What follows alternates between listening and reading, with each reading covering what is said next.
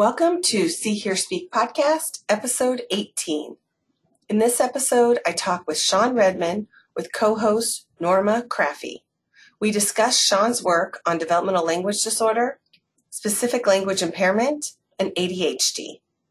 This conversation is one in a five part series on developmental language disorder, known as DLD, released this week in honor of DLD Awareness Day, which this year is on Friday, October 18th.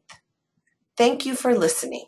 And don't forget to check out www.seehearspeakpodcast.com to sign up for email alerts for new episodes and content, read a transcript of this podcast, access articles and resources that we discussed, and find more information about our guests. Also, don't forget to subscribe to this podcast and leave a positive rating in Apple Podcast or wherever you are listening. Well, welcome, uh, Sean and Norma, to See Hear Speak podcast. I'll start out by having you introduce yourself, Sean, first.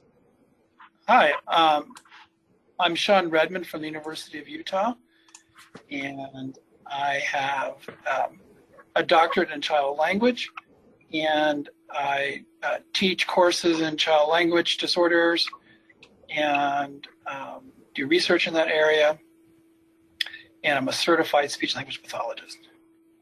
Awesome. And Norma, first I have to say happy birthday to Norma. She's recording on her birthday, a birthday podcast for you. But Norma, please introduce yourself. Hi everyone, Norma Craffey here. I am a reading specialist with a background in public education, um, K to 12, and I'm also a now second year doc student that studies with Dr. Hogan over at the IHP in the SAIL lab. And my primary interest is the overlap between uh, disorders of language and literacy, so dyslexia and DLD, but also the comorbidity of uh, disorders such as ADHD that we'll be talking about today. Excited. Fantastic. Well, Sean, you study DLD and ADHD, and I've had the good fortune of working with you for several several years ago on a paper in LSHSS, and mm-hmm. we're currently working on a paper together with Norma right now. So stay tuned for that one. Um, why should I want the listeners to understand, like, why study these two populations together, and think if you could tell us more about what defines each, how they're similar, and how they're different. Yeah. So, um, in some ways, developmental language disorders and ADHD is a study in contrast.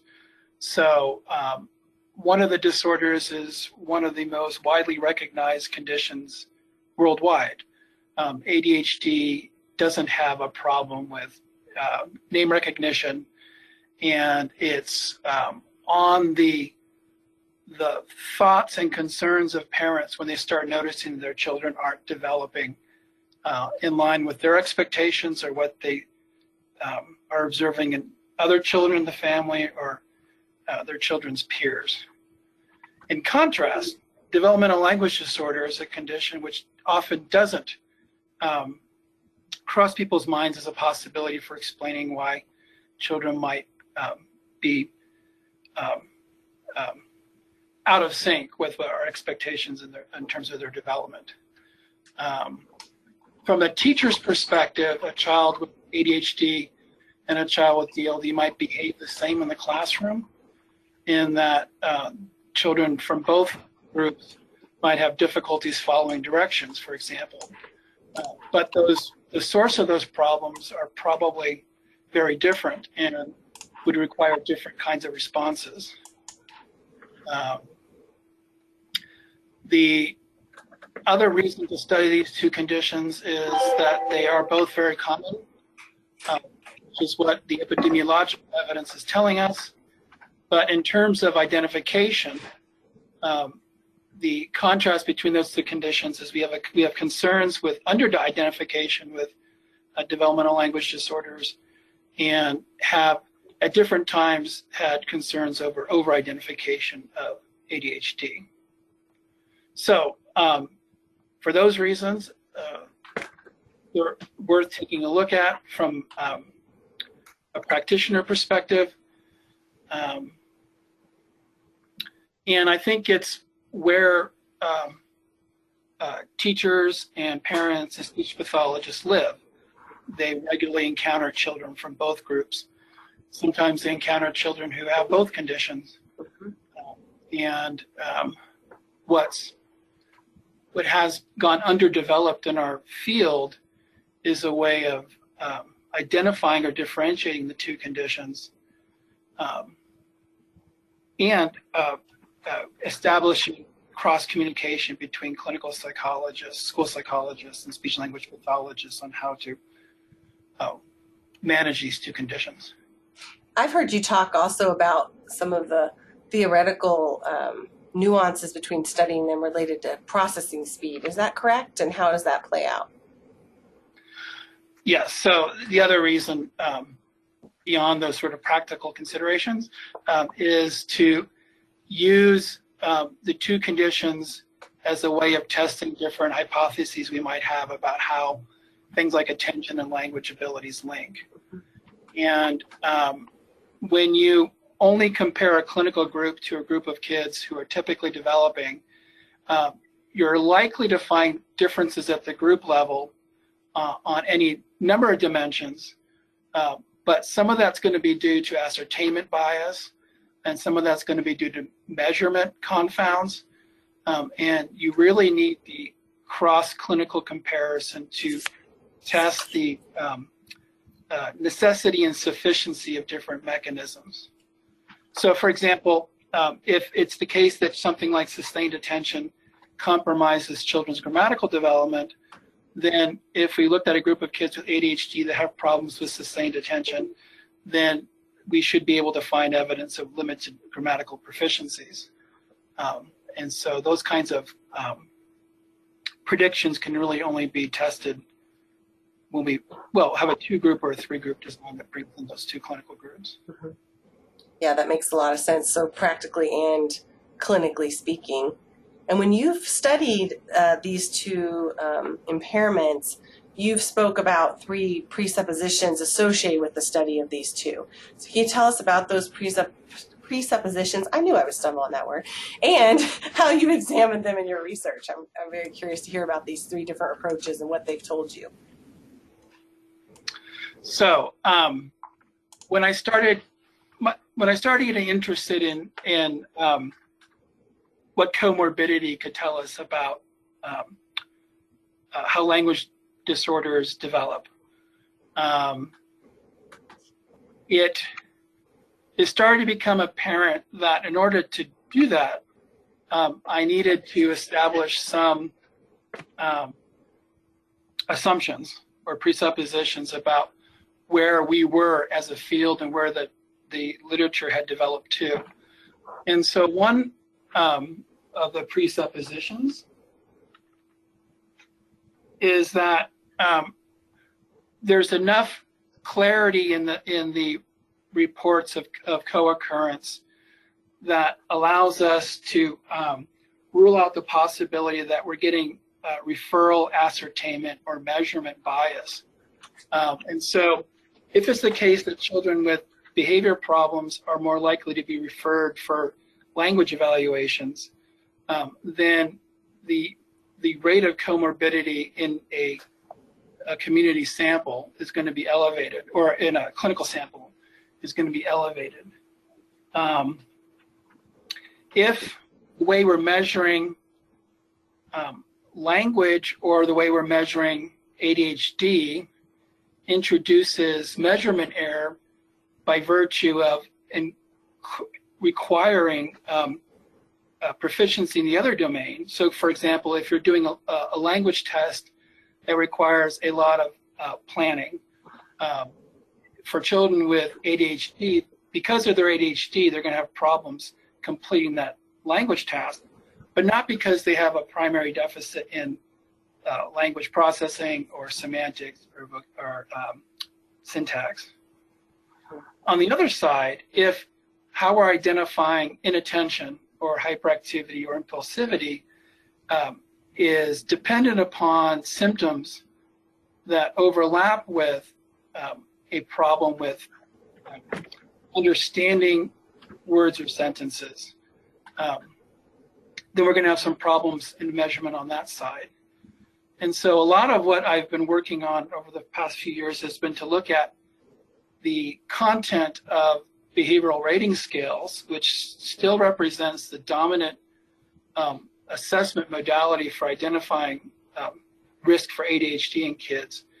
Um, and looking at the items that are included into the either the inattention scale, the impulsivity scale, hyperactivity scale, or some kind of composite ADHD measure. Um, and what I found regularly, and this is, we just recently updated this with a new report looking at new measures, um, is that there's a lot of items there that would be identified by speech language pathologists as being kind of more or less in the language realm, uh, especially in the areas of receptive language. Um, and these instruments aren't typically designed to differentiate those conditions. Um, so it's almost as if a child with a language impairment is already at a, at a penalty when a parent or a teacher is asked to fill out one of these scales. Yeah, um, I remember Sean when I first started working with you um, several years ago. I I remember having this discussion with you and being very surprised because I hadn't spent at that time I hadn't really spent much time thinking about what was on those rating scales. But then I remember you pulled one up, and for instance, it was one of the um, ways to identify ADHD was couldn't understand directions, or even more mind blowing to me, one of them was couldn't spell words correctly. Mm-hmm. Uh, and I'm thinking, huh. And then I also remember reading a lot about uh, scholars making the argument that there shouldn't be this measurement issue with ADHD because, on one hand, with ADHD, it's parent and teacher rating scales, and with language and other communication disorders, um, you see that it's based on clinician direct assessment. And so this person was trying to argue there shouldn't be as much overlap. But when you looked at the actual items, especially on the ADHD rating scales, I was just, my mind was blown. Um, and I know clinicians are seeing this every day. And I think you've seen this too, Norma, in terms of the scales. Yeah, yeah. The scales, I, and actually um, i'm taking advanced measurement right now. Um, and as dr alan jetty would say is that the scales um, are not biased in of themselves or subject or the people aren't filling them out. It's the scales and how they're constructed.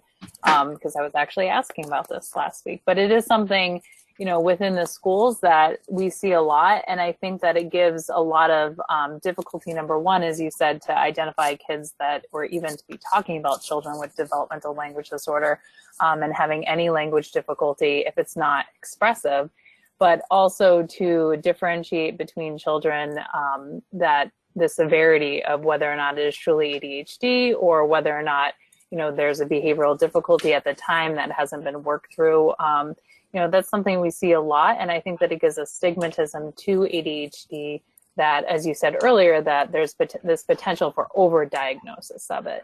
And that definitely is impairing to the children who truly do have adhd and really have a difficulty getting a diagnosis at all and especially in the schools because that's not a diagnosis we provide although we do fill out the scales um, and I was just um, interested in the paper that you were talking, Dr. Redmond, earlier in the um, 2002, where you did that evaluation of the scales and to see the difference and that the the best scale that that you had come up with that um, you know was most sensitive to that language piece was a scale that we don't even use in the schools. The Conners or the Vanderbilts are really the most assigned. So I thought that was really interesting in and of itself and problematic for clinicians. Um, the other thing that I've noticed in the schools, even within the evaluations of SLPs working with kids with attentional, so frequently um, when I would send kids from a reading perspective to an evaluation and they would have a language evaluation, the speech and language pathologist would often make assumptions about why kids did poorly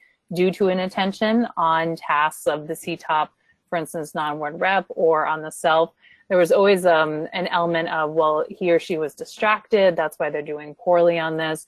Whereas from my practitioner's perspective and working with the child every day, I could truly see that there was a, a um, difficulty there. So I can see how it can be a barrier, and I'm really interested to hear more about how we can try to bridge that barrier.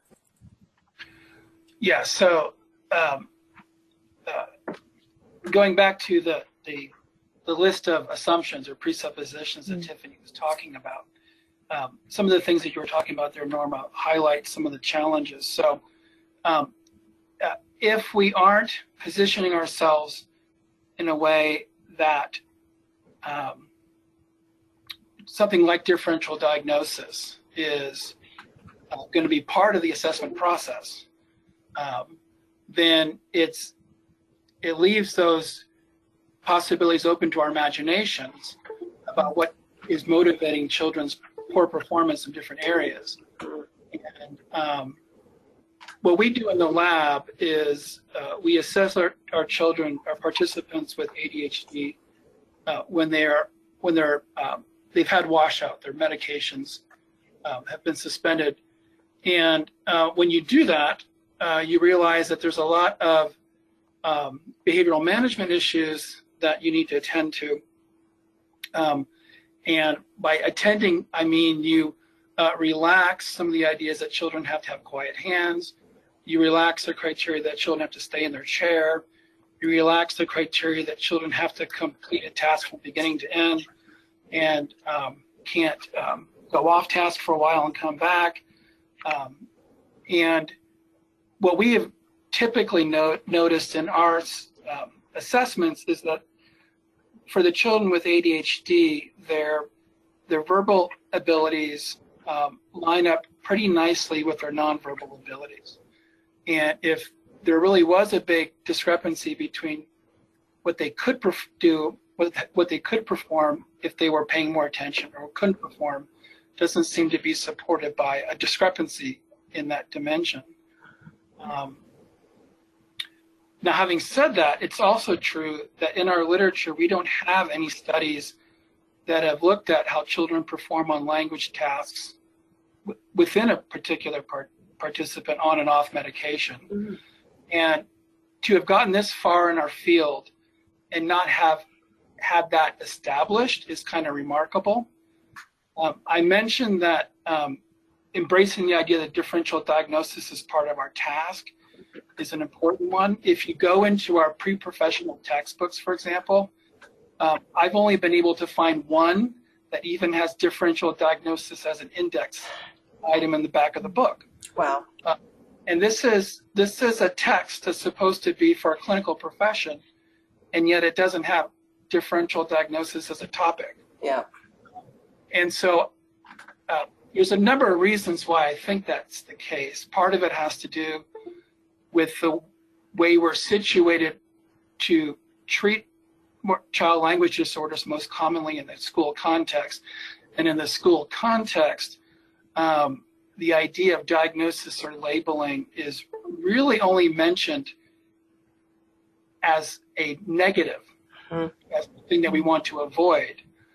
And so we're in this weird space where we're trying to apply um, principles of good clinical practice, and yet we're not allowed to do one of the most fundamental aspects of clinical practice, and that's differential diagnosis.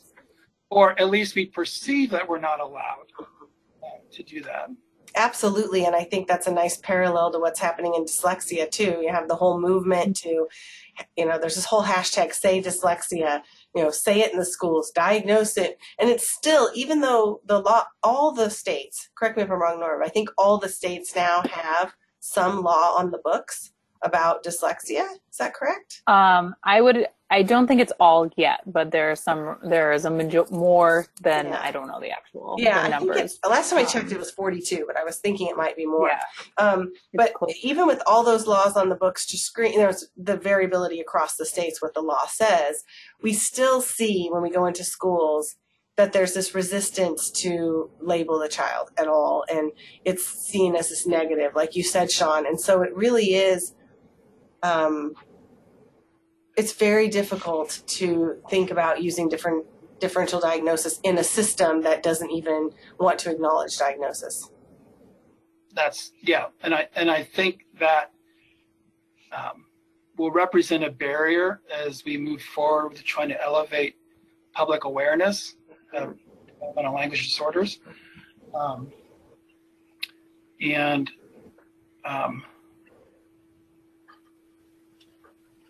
Yeah. well, I'll let you talk. well, I was just gonna say. I lost my train of thought. Oh, that's okay. I was just gonna say that.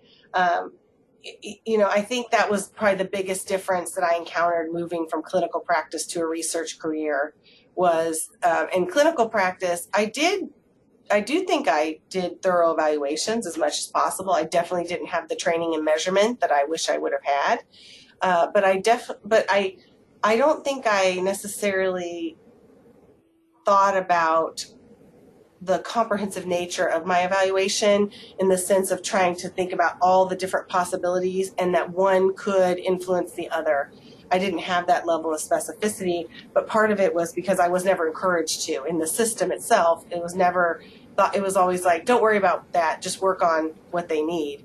Um, and I do think that there's a miss, I think that's, I think that's a mistake because the more specific we can understand and more comprehensively we can evaluate all of the different components um, and not make these assumptions about you know oh the child has ADHD so they that's probably why they score poor on language you know that kind of thing then we would have a better way to tackle uh, the ish, the true issues that are going on for that child.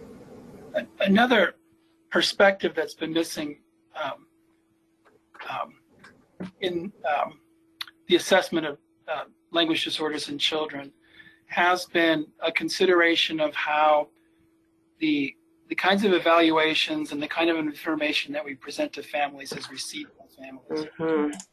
And so, one of the projects that we've been involved in here in the lab um, has been to um, conduct semi-structured, relatively open-ended conversations with parents about the experiences they've had uh, working with different professions and talking about their child's difficulties.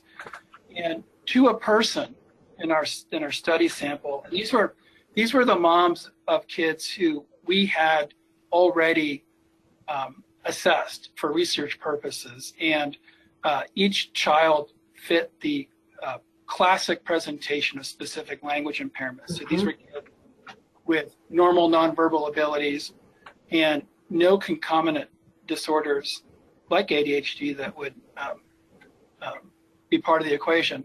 And every person uh, expressed frustration with how people were talking about their child's difficulties, and nobody could it, nobody could um, with certainty explain what their child's difficulty was, and that was um, a, a source of continuing um, suffering and confusion and anger. So, on more than a couple occasions, uh, uh, mothers expressed uh, anger and hostility towards the speech language pathologist because they were they didn't feel like they were getting a straight answer. Um, part of what's going on here is that what what goes on in the schools is an eligibility audit uh, to make sure the child is meets the criteria, whatever's in place, to receive interventions for the child's difficulties. And the speech language pathologist thinks they're doing their job by identifying uh, strengths and weaknesses within within language, and then um, moving on to intervention as quickly as possible. Um, but from the parent's perspective, this is supposed to be where a diagnosis takes place. Yeah. Which is what happens uh, for those families who get a diagnosis of ADHD that's made outside of the school context. Uh, there is no parallel place except if families sought out, um, and they rarely do, um, you know, an assessment from a university clinic or private practice. Are they going to get that diagnostic moment? Um, and what they're left with is a description, right, a rephrasing of the problems that they already know their child has.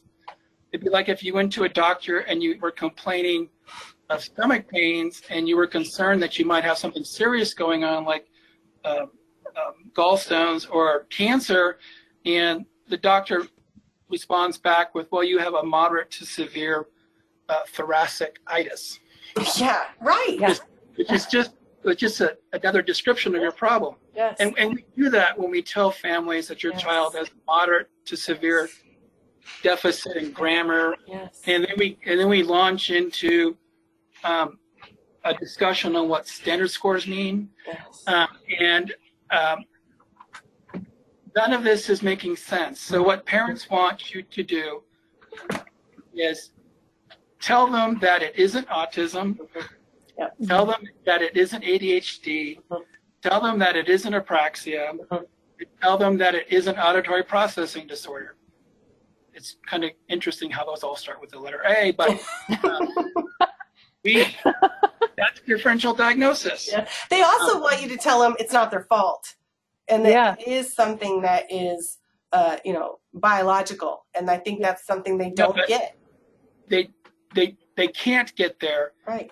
If you don't give Yes. them a diagnosis. Right. I agree. Right? Because I think we come from a very similar place of advocacy, Sean, for a label and for labeling kids because, uh, you know, in working in research, that's been the biggest struggle is, you know, working with, I have a family, for example, you know, they were uh, in one of my studies and, you know, she said, what's going on? And I said, oh, you know, he, he's fitting the criteria for developmental language disorder.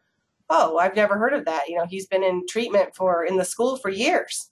I, she goes, who diagnoses that? I said, well, speech language pathologist. So she goes back to her speech language pathologist, and the speech language pathologist says, well, I can't really diagnose that, but I can tell you he's got language problems. So then she comes back and she's like, well, what? And it, it's a, it's really frustrating. And then, you know, prior to, you know, getting, um, you know, some resources out there like RADLD and DLD and Me, which Sean and I are on the uh, found, I guess we're founding members is what we're calling ourselves of that uh, website. Um, uh, you know, there was nothing to even send them to. So it seemed actually, I really felt like I almost looked like a quack, to be honest, because I was basically saying, your child has this. No one they talked to would confirm it. And there was no resources on the web.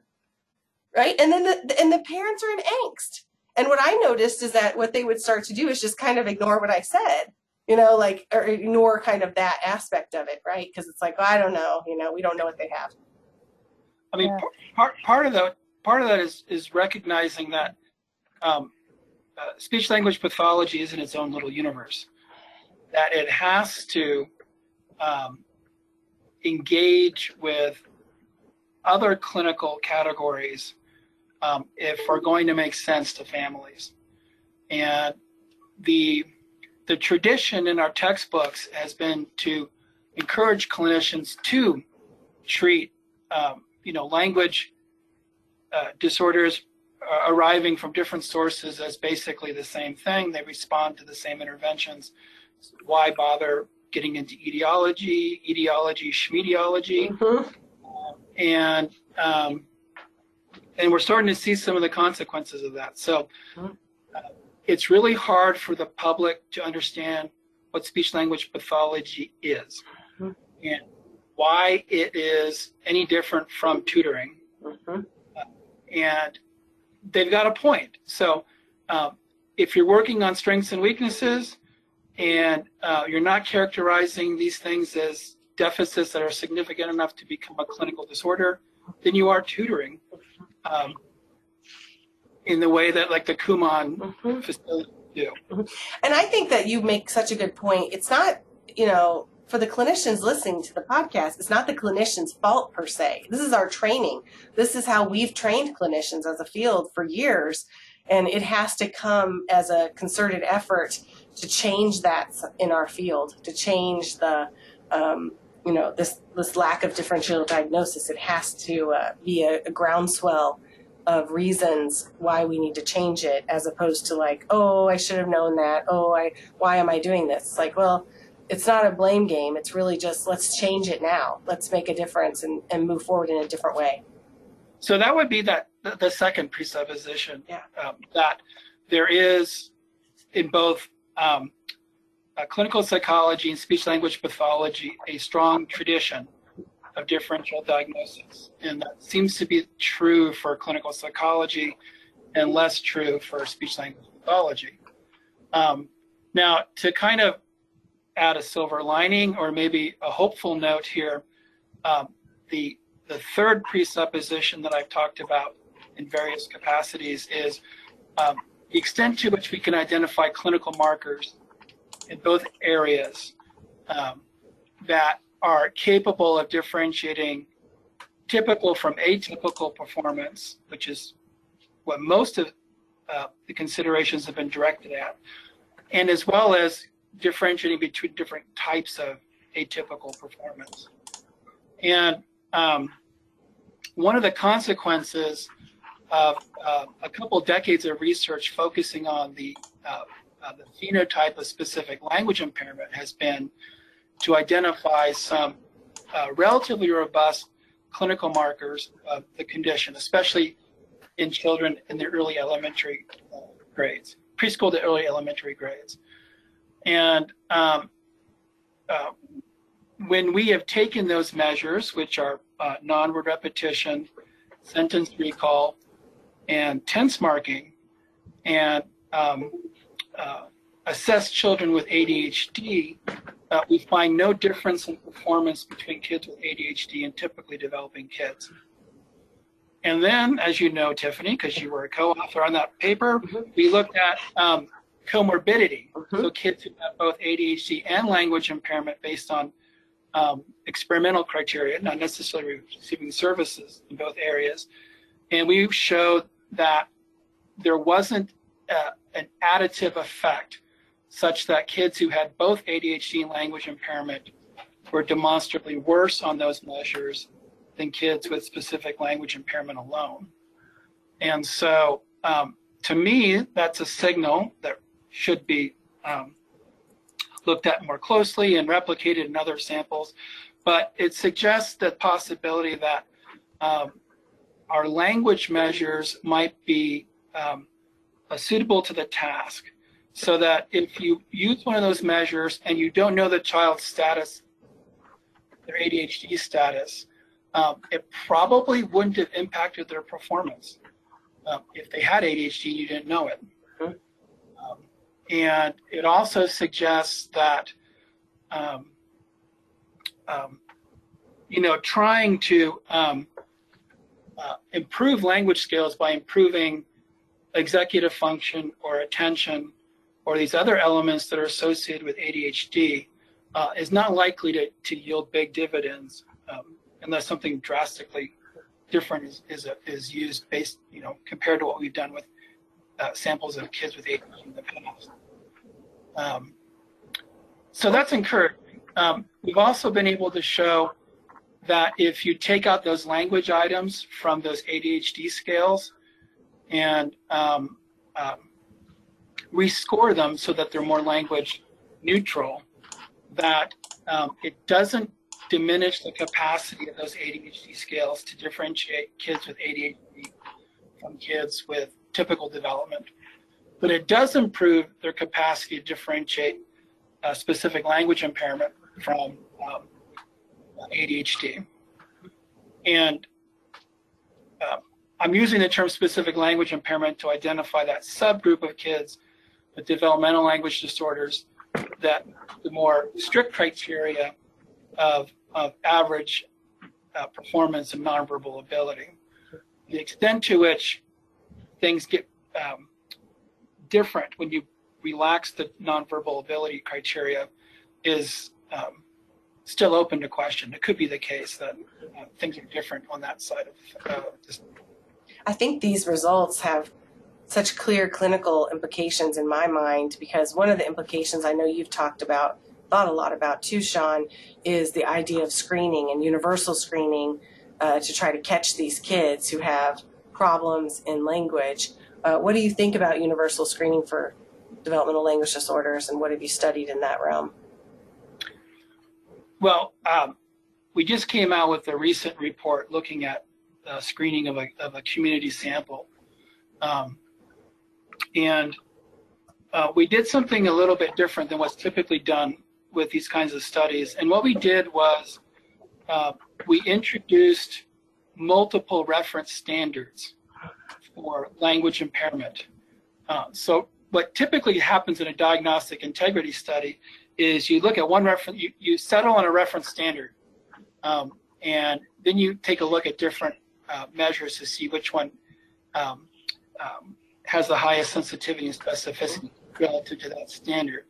What we did was we used the standard of um, a performance on a standardized test. We used the CELF. Mhm. We looked at two cutoffs, 85 and 80.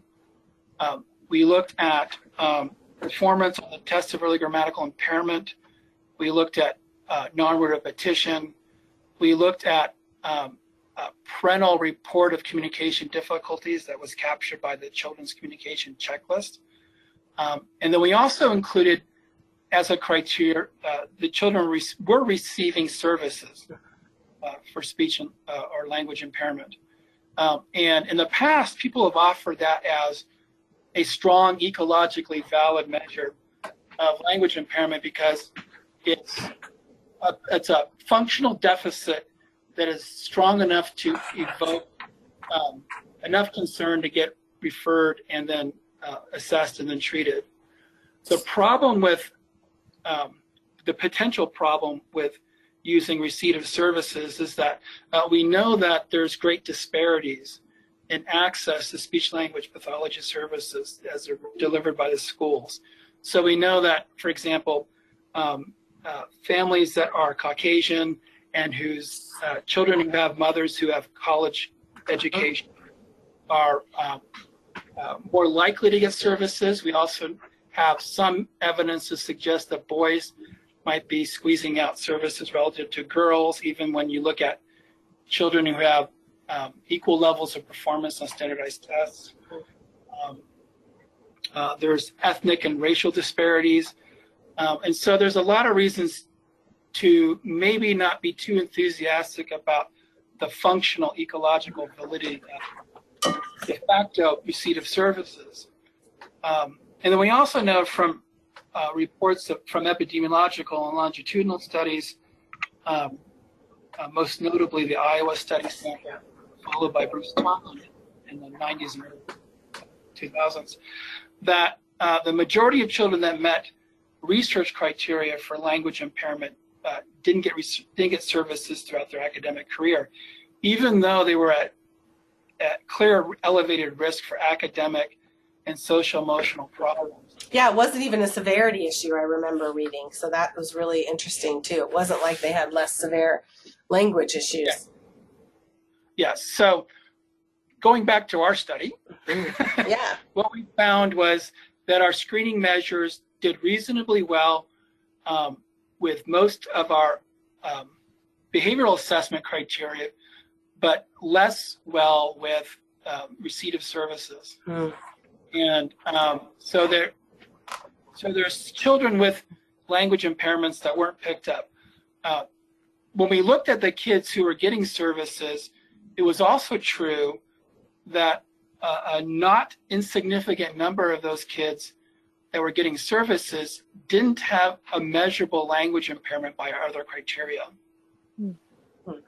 So Wow. there are children who are enrolled in services um, that uh, um, may not be, uh, and, and we looked at we looked at pragmatics as a potential Yeah. component. Yeah. It's difficult to capture, um, and you can get to that on the children's communication checklist, and that didn't seem to be contributing um, uh, to this group of kids that were getting services without uh, a language impairment on one of the other um, uh, criteria that we were using. What do you think it was? Well, it was true that they were more likely to have college educated moms. Mhm. Um, um, and I'm blanking on some of the other ones. We, we found what everyone else has reported. Yeah, right. But the, but the, so the racial disparity, even Yeah. though her sample wasn't very heterogeneous.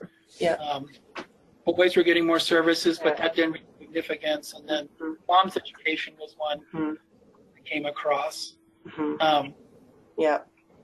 so it could be a number of things. One possibility is that um, you can have in different clinical areas a hot housing phenomenon where parents, uh, parents of above average abilities who have a child with average to low average abilities interprets that as um, a deficit that needs to be receive clinical attention. Right. And depending on how strongly positioned they are for advocating for services, they might be able to get them in the way things are set up now. Yes. um, if we had a universal screening, Yeah. with, and I'm not suggesting that we've figured it out. Mhm. It's probably- It's, it's a, it's a solvable problem. What Yes. is the best screening measure? Yeah. uh, For the, for whatever language impairment definition we want to use, that we can, that's, that's an empirical question we can solve. Mhm. Um, and, um, and leaving the other the other thing that we've we've encountered when we've been um, um, engaged in some focus groups with teachers is that uh, teachers don't like being put into the position to make these kinds of referrals. They don't feel equipped to do so, um, and um, when we we pose the question, well, how much support would you have behind universal screening? The, the support from students was higher. I mean, from teachers was higher than the support from speech pathologists, Mm. um, who are worried that this is going to crash their caseloads. Right, that makes sense. I actually feel really positive. I feel more positive about this possibility because, um, as you know, Sean, um, I wrote that a piece for DLD and me called a, a call for universal screening of language. And one thing I've recently added to that was a spreadsheet, open Google Doc spreadsheet to try to list off all the screening data that's out there and your papers listed in there, but to try to think about this. And I've actually had several people email me uh, speech pathologists, uh, but a lot of special educators to say, um, you know, yeah, I want to do this, and what do you think it would look like, and are, are very interested. And I'm hoping we can benefit from the movement to screen for dyslexia. That if we're screening in general, that maybe we could also tie together and screen for language. Uh, do you agree, Norma? Yeah, no, I definitely do. I think I think that it's it would be interesting within the schools. I think that um, we spoke earlier. The system itself is inherently not set up to diagnose children, and that um, through the whole process of how you're evaluated and what your um, identification is, if and when, and perhaps that screening both for dyslexia and language impairment, and maybe even throwing ADHD in there um, maybe that would force the system to change. But how it's set up now, I can see that there might be a lot of pushback just because, in the same way with dyslexia, they're saying, well, we don't have professionals that are trained for this. You know, we don't know how to handle it, and that's why we don't want to um, identify. I can see very similar pushback happening in the schools for screening for language as well. Although I will say that, um, you know, there are some elements of kindergarten screening that certainly they look for articulation and um, do a lot of the expressive, receptive, um, quick checks. But um, we are very hesitant, like you said before, to there's no diagnosis. We're hesitant to label children. Um, so it will be interesting to see how that plays out in the schools. But I think that you know screening might be that piece that that breaks the camel's back in getting more training into the schools so that we can appropriately identify all kids because every child deserves access to that label. And what you do with this screening doesn't necessarily lead inevitably to diagnosis. absolutely. Uh, absolutely. RTI model allows us to have different um, places to land after we identify an individual that um, is at risk for having a difficulty. Yeah, Um, I wrote a paper recently with Suzanne Adlof where we talked about uh, calling for language screens within the RT, RTI system. And I I think that there's room for uh, thinking about a better tier two model for language stimulation that doesn't necessarily have to always be driven by the speech pathologist, but can be driven within general education, where if they have a risk, maybe they get some support, and that is a way to kind of move through the rank through RTI. And I've had better luck um, in thinking about screening when I work with a full district, not just the speech pathologist, but work at the district level.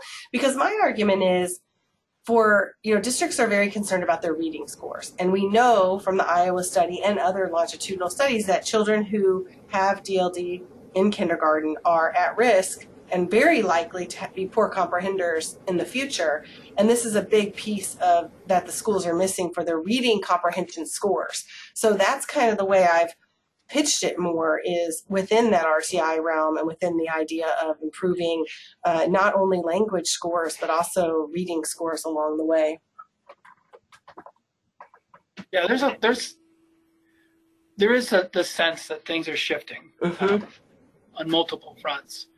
And um, one thing that could happen with um, the um, renewed interest in sort of elevating the visibility of developmental language disorder um, is that um, the the identification of DLD is going to require a diagnosis.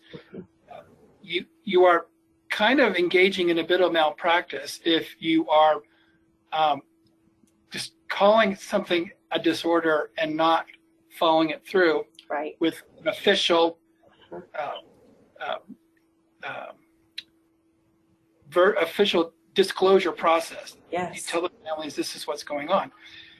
One of the one of the challenges with incorporating that into RTI is that that moment when you tell the family that your child has a disorder, it's called developmental language disorder, um, could come relatively late or Yes. to when it could have been identified. Yes. So we're, we're kind of in an interesting So uh, we can certainly find kids who are at risk in preschool for what we're going to call specific language impairment or developmental language disorder. But there are some kids that seem to uh, use the those those those following couple of years to catch up and seem to be doing okay. So the fact that those kids exist has prevented us from getting too excited about um, making a diagnosis early. Um, but waiting until the child is 8, 9, 10, 11 years old uh, before we tell the families that there is a disorder here um, uh, is not going to be received well. Um, and it's going it's it's going to make us look like we don't know what we're doing, Mhm. even though our our research literature provides us with some pretty good uh, measurement systems for identifying kids at risk.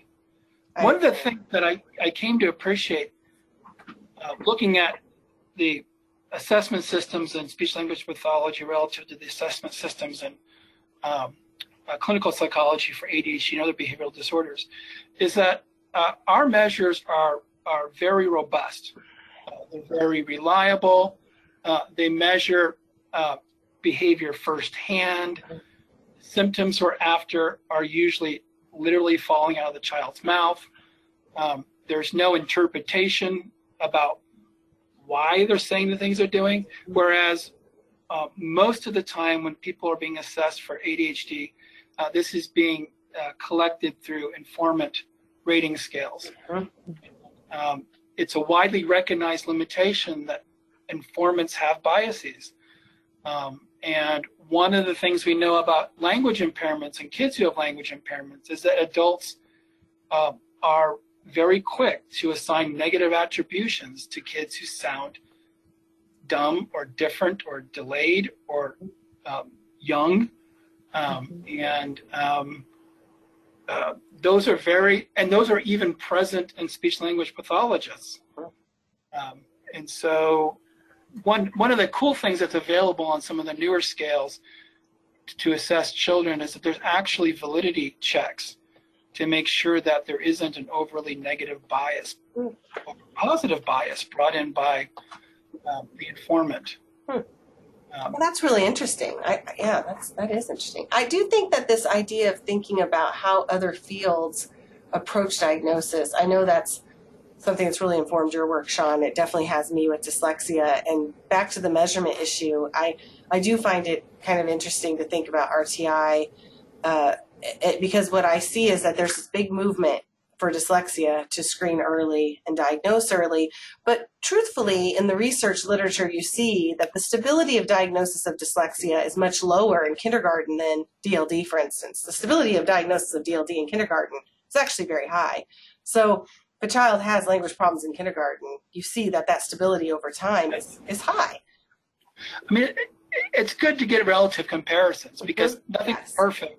Yes. and you can focus on the limitations of what's available to you Yeah. uh, and not really appreciate that all clinical fields are struggling with these issues yes.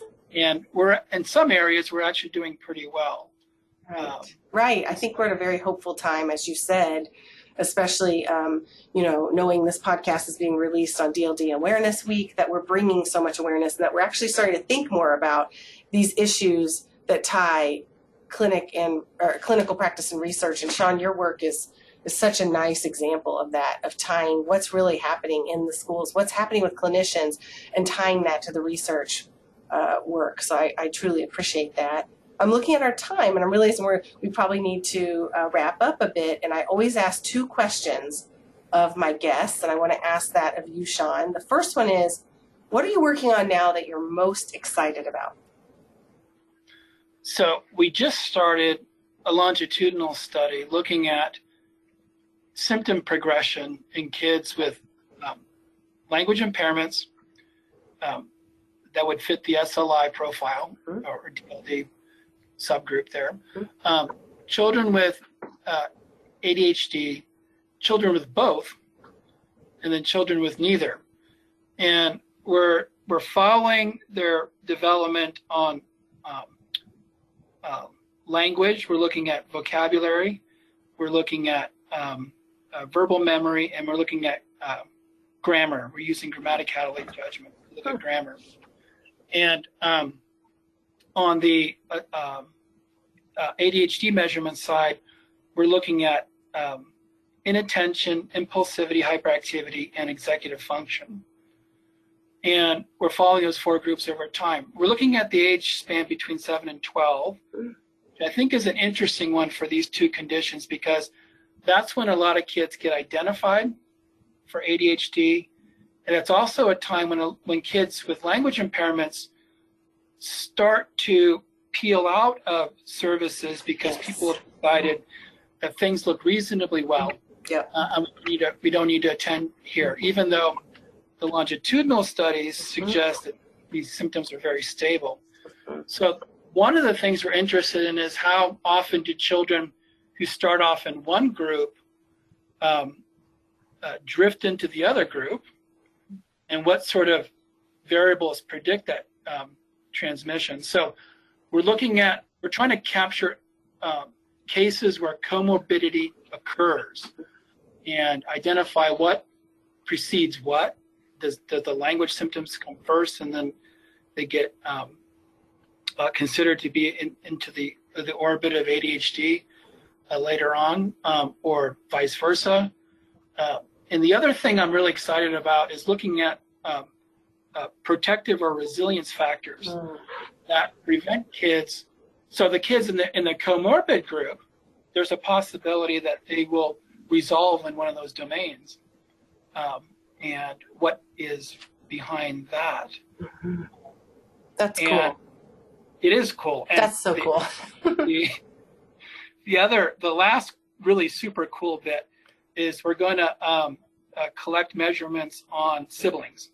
Oh. Uh, so the idea being that there might be family level risk between these two disorders that occurs across siblings so that maybe kids with uh, a specific language impairment are more likely than typically developing kids to have siblings with ADHD, mm-hmm. and maybe the siblings with ADHD uh, might have uh, more siblings with language impairments.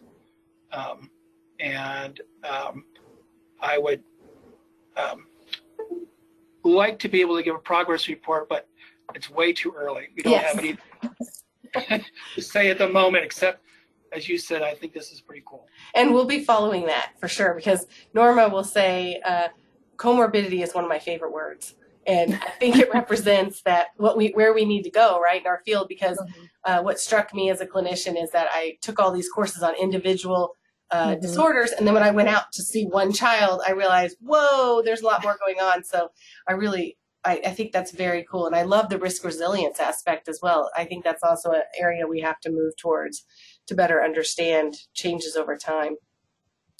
So my last final question for you is if you would share with the audience, what is your favorite book from childhood or now? So it can be childhood or now or both, whatever you'd like. So um, I'm going to cheat and uh, make it a set of books. Oh, that works. So, um, uh, and this is going to be uh, books that I have identified as sort of formative in childhood. And um, I must have read uh, um, D'Aulaire's books, uh, uh, Greek myths and Norse myths, cover to cover, hundreds of times. Um, and um, uh, it sort of like sparked an ongoing interest I've had even as an adult with mm-hmm. sort of like um, uh, that magical realism genre. Mm-hmm. And so um, I made sure that both of my kids um, got copies of those books and they reacted in the same way that I did. Um, and uh, the artwork is incredible. Um, and um, they were out of print for a while, which made me sad, but now they're back. Oh, that's good because I'll link it to the podcast website because I listeners often like to take a look at the books and it opens up a new uh, uh, avenue for them. So I'll make sure I link that uh, through Amazon or whatnot. And then the other, so that was one mm-hmm. work, set of work, and then the other one that I think uh, this doesn't really um, get to where I think you were going with that question, but um, uh, as a child and as a parent, uh, the the Ed Emberley books on how to draw um, oh. are, are I loved those as a kid. And there is there's something there about um, creating a a composite out of decomposed little bits uh, that you're able to give a child at a, at a stage when they really can't draw, starting off with the big picture, right? Um, that I think has some parallels with some interests I have with how language builds up from little bits. Awesome. So that's fantastic. We well, I have to tell you that my uh, two and four year old often have to hear podcasts playing in the background, and sometimes they're like, you know, turn off those stories, you know, especially if I'm editing and different things. But I, but they do know that when I do a podcast, I often go get new books for them because I like mm. to get the books for them that the uh, guests have recommended. So I think they will quite appreciate that, especially my four year old, because he, I forgot about those books and he loves to draw. That's awesome. Mm. And such a great parallel, like you said.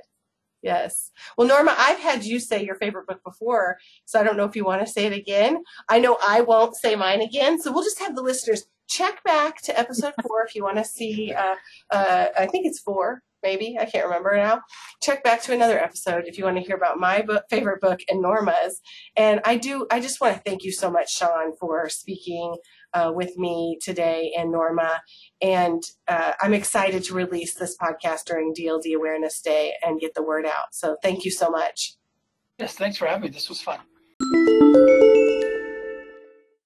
Check out www.seehearspeakpodcast.com for helpful resources associated with this podcast, including, for example, the podcast transcript, research articles, and speaker bios. You can also sign up for email alerts on the website or subscribe to the podcast on Apple Podcasts or any other listening platform so you can be the first to hear about new episodes. Thank you for listening and good luck to you, making the world a better place by helping one child at a time.